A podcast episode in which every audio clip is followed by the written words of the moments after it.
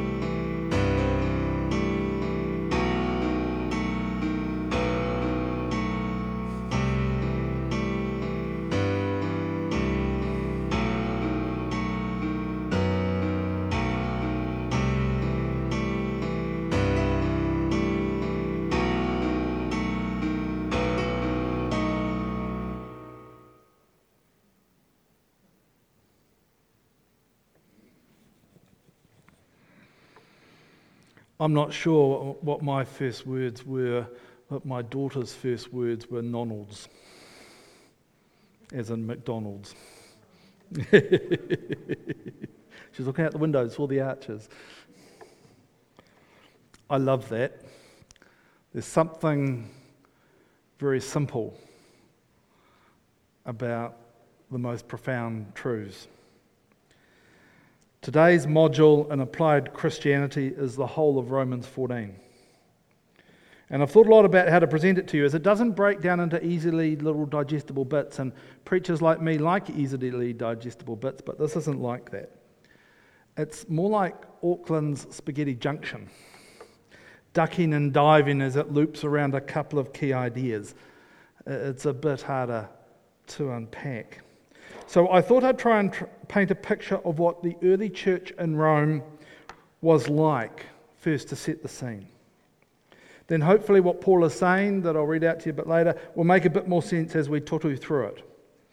And then I've got a few um, thoughts about what we might do with all of this.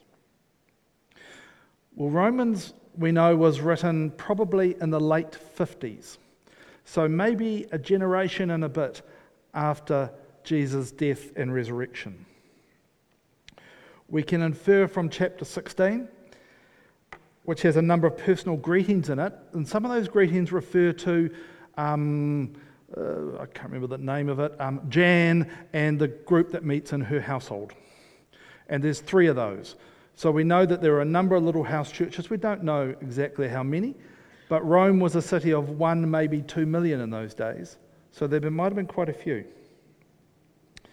And one of the big issues for the early church, possibly the biggest issue, was unity. Particularly, how could Jewish believers and formerly pagan Gentile believers came to come together? You see, Jewish folk thought that Gentiles like you and, you and me were absolutely disgusting, terrible people, because we eat non kosher food like pork and bacon and ham and stuff like that. And we were well known for our promiscuous lifestyles and our idolatry. Whereas pagan believers thought that Jews were the pedants of the ancient world, legalists hung up on odd food rules and forever going to different festivals. Now, the Jewish community in Rome was quite small and quite beleaguered. A little group of people huddling together because they had this exemption from paying taxes. They didn't have to pay taxes to the Roman um, God's churches. Now, then as now, no one likes paying taxes, and everyone gets annoyed when someone doesn't have to. And it was like that then. So they were resented to the point that about 10 years before the letter was written, they had been all booted out of Rome and then later let back in. So they're pretty small and I suspect pretty insecure with how they were feeling about being there. And in these circumstances, I imagine that the Jewish people stuck together and that gathering uh, the, of the community each Sabbath day, sharing in the ancient feasts like Yom Kippur and Purim, and all eating kosher food sort of reinforced their identity as Jews. It was a comforting thing. Now, ethnic Jews who followed Jesus were probably still part of that community. They may have at least even so, just at least socially had a foot in both camps. We know from Paul's other letters that Christian Jews often went to the synagogue to sneakily evangelize their more faithful Jewish mates. Now, the Christian house churches, well, they met in the evening of the first day of the week, working week, the day that Jesus rose, and our equivalent would be Monday night. Now, the fledgling community church, Christian community at that stage had no mandatory feasts. Easter, Christmas, and all that was still to come. No saints' days, no food laws. In fact, Jews and Gentiles shared communion together. And no one was expected to observe the Old Testament Saturday Sabbath. Now, the passage I'm going to read to you shortly refers to two groups in the church. Paul calls them the weak and the strong.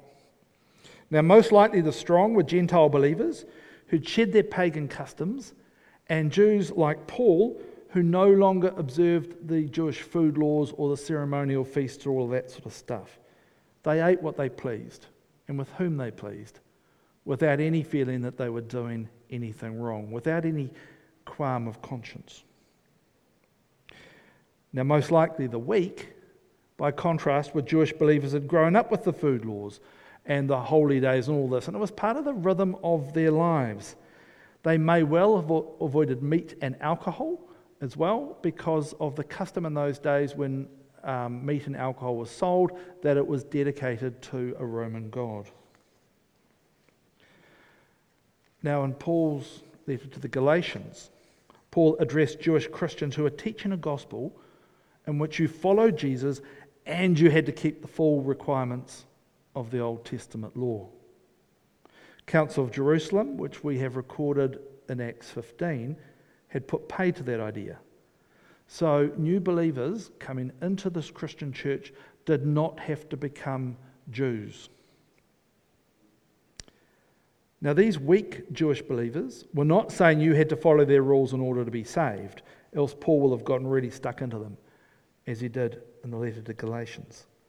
Salvation is by the grace of God through faith. You're not supposed to load other stuff, stuff up onto that. Okay. So let's make a start of this. Romans 14. Welcome those who are weak in faith or conviction but not for the purpose of quarrelling over opinions or disputable matters. Some believe in eating anything, while the weak eat only vegetables. Sad for the weak. Those who eat must not despise those who abstain, and those who abstain must not pass judgment on those who eat, for God has welcomed them. Who are you to pass judgment on servants of another? It is before their own Lord that they stand or fall and they will be upheld, for the Lord is able to make them stand. It interests me that they're not told, welcome the weak so that he can bring them, bring them in and sort them out and change their ideas. We are not to judge each other. What other um, over opinions or disputable matters? We're not supposed to set out to try to sort each other out, to change each other. There are room for differing practices and differing understandings within the faith on these issues. Paul does not give the weak a hard time for disagreeing with him. Some judge one day to be better than others, say like the Sabbath, while others judge all days to be alike. Let all be fully convinced in their own minds. Those who observe a day, observe it in the honour of the Lord, and those who eat, eat in the honour of the Lord since they give thanks to God, while those who abstain, abstain in honour of the Lord and give thanks to God. We do not live to ourselves. And we do not die to ourselves. If we live, we live to the Lord. And if we die, we die to the Lord. So then, whether we live or whether we die, we are the Lord's. For to this end, Christ died and lived again, so that he might be Lord of both the dead and the living. Paul says, let's all be fully convinced in our own minds. In other words, we act, we're to act out of the convictions of our own consciences, whatever they might be. He continues, Why do you pass judgment on your brother or sister? Or you, why did you despise your brother or sister? For we all will stand before the judgment seat of God, for it's written, As I live, says the Lord, Every knee shall bow to me, and every tongue shall give praise to God. So then each of us will be accountable to God. We are free before God to figure out what we think about these disputable matters. And we're responsible to Him. An important old school Baptist value that doesn't get talked about much anymore is the freedom of individual conscience. Back in the wars of the 20th century, you had Baptist conscientious objectors particularly at Linwood Baptist and at Oxford Terrace, and you had Baptists who were chaplains in the army, and you had Baptists who fought. And they managed to stay together under the same roof. We don't need to sort each other out. Now, there's an important question about what is a disputable matter, and I'll come back to that in a minute. Let us therefore no longer pass judgment on one another, but resolve instead never to put a stumbling block or a hindrance in the way of another. I know and am persuaded in the Lord Jesus that nothing is unclean in itself, so food's all okay, but it is unclean for anyone who thinks so it is. Think about this example.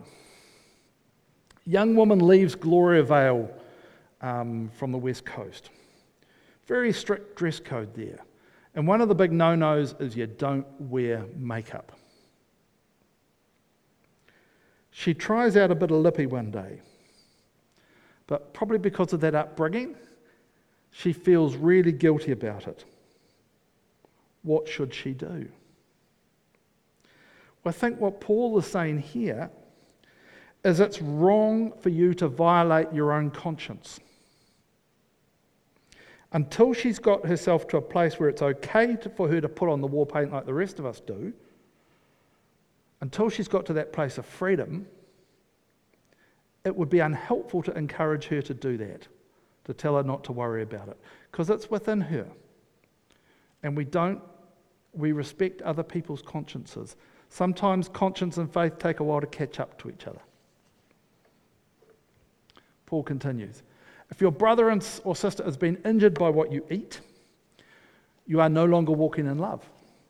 Do not let what you eat cause the ruin of one for whom Christ has died. So do not let your good be spoken of as evil, for the kingdom of God is not food and drink, but righteousness and peace and joy in the Holy Spirit. The one who thus serves Christ is acceptable to God and his human approval. Let us then pursue what makes for peace and for mutual edification, mutual upbuilding. Do not, for the sake of food, destroy the work of God. Everything is indeed clean, but it is wrong for you to make others fall by what you eat. It is good not to eat meat or drink wine or do anything that makes your brother or sister stumble. The faith that you have, have as your own conviction before God. Blessed are those who have no reason to condemn themselves because of what they approve. But those who have doubts are condemned if they eat, because they do not eat, act from faith, for whatever does not proceed from faith is sin. We need to be careful of each other, not judging each other for differences of practice or belief. It's an aspect of playing nicely in the sandpit with each other. Now, if my freedom causes someone else to stumble, then I should zip it for their sake. That's the caring thing to do. Now, I'm quite fond of red wine, but I'm very careful with that freedom when I'm around younger company. I've seen young men get absolutely hammered on a very few drinks, which is not something I want to encourage or make seem cool. Another issue sometimes arises is gambling. We were going to have a raffle here at our, at our no show show day a few years ago, and it became apparent that some people found that really difficult. And I didn't have an issue with it, but I thought, nah, skip it. It's not worth worrying about. Let's just not do it. Because love is more important than liberty. No matter how right we might think we are.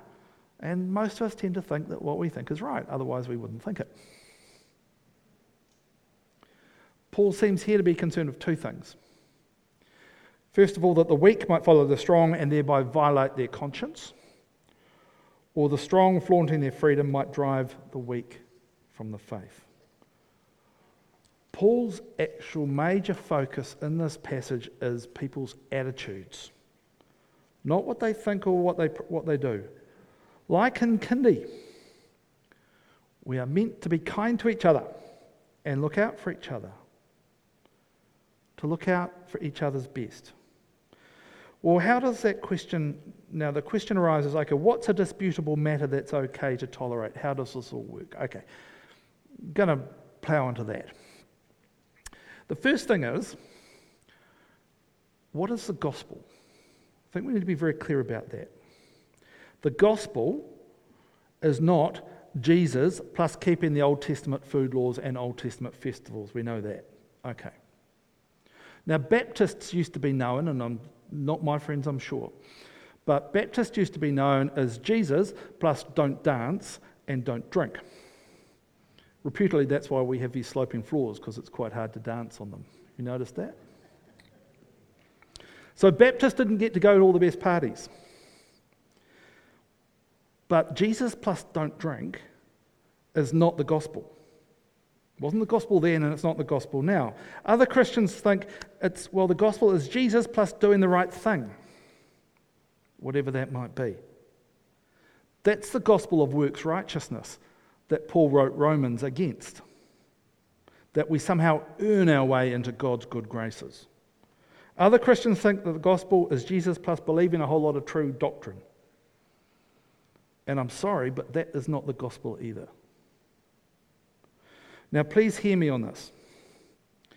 Having sober habits, doing good for yourself and others, and valuing the truth will serve your Christian life and discipleship very, very well. But if you think for a moment that you saved yourself, even a wafer thin little bit,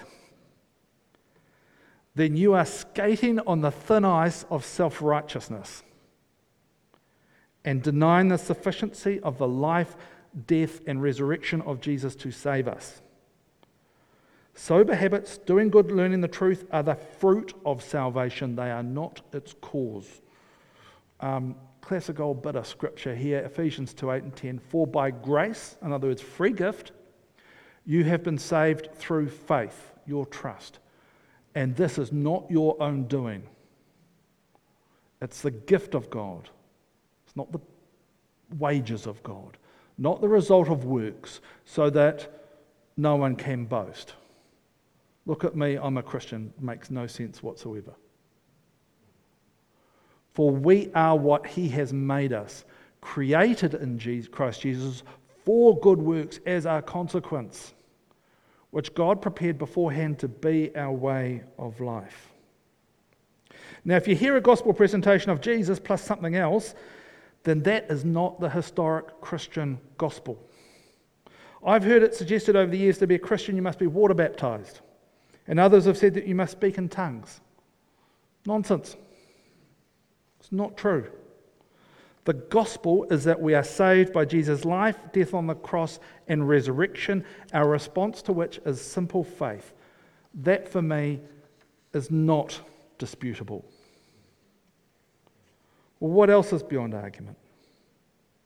Well, in the latter part of the 1800s, so 1850 to 1900, Science was rising, along with an emerging school of Christianity, which said that the Bible was written much later than traditionally thought, and that much of our faith was well meaning mythology. Feeling under the sustained attack, the Christian churches promptly circled the wagons and dug in. In 1870, the Catholics responded by saying, well, whatever else happens, the Pope, when he issues um, decrees from his throne is infallible. So they enthroned the Pope. Conservative Protestants enthroned the Bible. And we said it was inerrant and infallible in its entirety. Now, the faith does not rise or fall on how many people fell in some obscure Old Testament battle that might be recorded twice in the scriptures. It does not rise or fall on how exactly Judas died or on how dinosaurs fit into the Genesis creative narrative. But that's where we drew the line. More for us. The faith does fall, rise or fall on whether Jesus is both human and divine, the Son of God, who died and was resurrected for the salvation of the world, that God, who is a Trinity, created. That's the big stuff. And many who say they are Christian, in fact, don't believe those things. I was once asked um, by a chap if I would let a Bible class happen here that he wanted to take. And I said, Can I have a look at your materials? He said, Sure. And as I read them, it became clear that Bob, or call him Bob, Bob, the Bible teacher, did not believe that Jesus was God. He did not believe in the divinity of Jesus. And he was not well pleased when I said he could not teach here. He wrote me a 3,000 word email spelling out his displeasure at my decision, and I know it was 3,000 words because I did the word count on it, because I wasn't keen to read the whole thing. But those people are around. Disputable does not mean I'm unsure of what I think. It means I recognize the sincerity of your view, and it is not a top shelf idea like the divinity of Jesus. So, I have Christian friends who are gay Christian ministers. You may find that challenging. I have another pastor mate who does not think that women should ever preach, and he won't let them preach in his church. I find that challenging. I have other friends who believe in absolute predestination with no human free will at all. Can't get my head around that. Many others baptize infants, which I think is a great way to inoculate people against the faith rather than build it. And some people believe that if you give generously to God's church, He will financially bless you in return. So we're not actually giving stuff, we're investing. It's sort of a divine Ponzi scheme. I can be rude about this here, but there's lots of other churches in town who, if I said that, I'd be in trouble. At Carey, we were once talking in class about the nature of this church, and there was a student there who, who said that I think that God sees us as this rich and vibrant and diverse bunch of flowers. She was a little bit Jesus freak. Our more cynical lecturer replied, Oh, it's probably more like a basket of fruit and nuts. I'm with him. Sincere Christians can differ on what the Bible teaches or means. For example, many of you expect that Jesus will whisk believers off to heaven prior to the end in an event known as the rapture. I don't. But the Christian tent is big enough to accommodate both of us. We have different views on what Scripture teaches. But for each of us, the Bible is key to our shared faith as it reveals Jesus and his truth to us, and for me, that is not disputable. But we are welcome to respectfully disagree on what that might mean and what that might look like. So for me, the scope of Christian fellowship is large and wide. And I resist people who tell me that I should only hang out with these people or the, those people, because I don't think that's how God sees us. Okay. But what about how we relate to the rest of humanity? This passage is about church, Romans 14, and church relationships. But what about the rest of us? Well, like the sandpit, can't we just be kind? Bob, the Bible teacher that I would not let teach here, cut me off, but I didn't cut him off. I really enjoyed hanging out with my old car mechanic in Auckland, Muhammad, and my Hindu neighbours in Auckland as well. They were great people. I didn't have them together because I discovered that Muslims and Hindus are not, not keen on each other. I had a ministry supervisor whose Christianity had long since atrophied, almost probably dead. But we got on really well. And then I learned a lot of pastoral skills from that man. God bless me through this guy. I don't know about you, but I don't remember the clever things I've heard that much as much as a little acts of kindness that have come my way. Much of it, much as it was at Kindy, be nice to me and I will be your friend for life. In that regard, since my um, news of my new personal situation was shared last week, I have received an avalanche of loving and concerned messages. They are most welcome, and I'm very grateful. Thank you. And remember, try to play nicely with the other kids in the sandpit. I think we might ditch the last song because the witching hour is upon us. So, if I could invite everyone to stand, I'm just going to read out a benediction and that'll be the end of our service. You've done very well. Let us go forth into the world in peace and dedicated to your service, O Lord. Let us hold fast to that which is good. Render to no person evil for evil, strengthen the faint hearted, support the weak, help the needy and the afflicted and honour all people. Let us love and serve the Lord, rejoicing in the power of his Spirit. And may God's blessing be upon us and remain with us always. Amen. Thank you.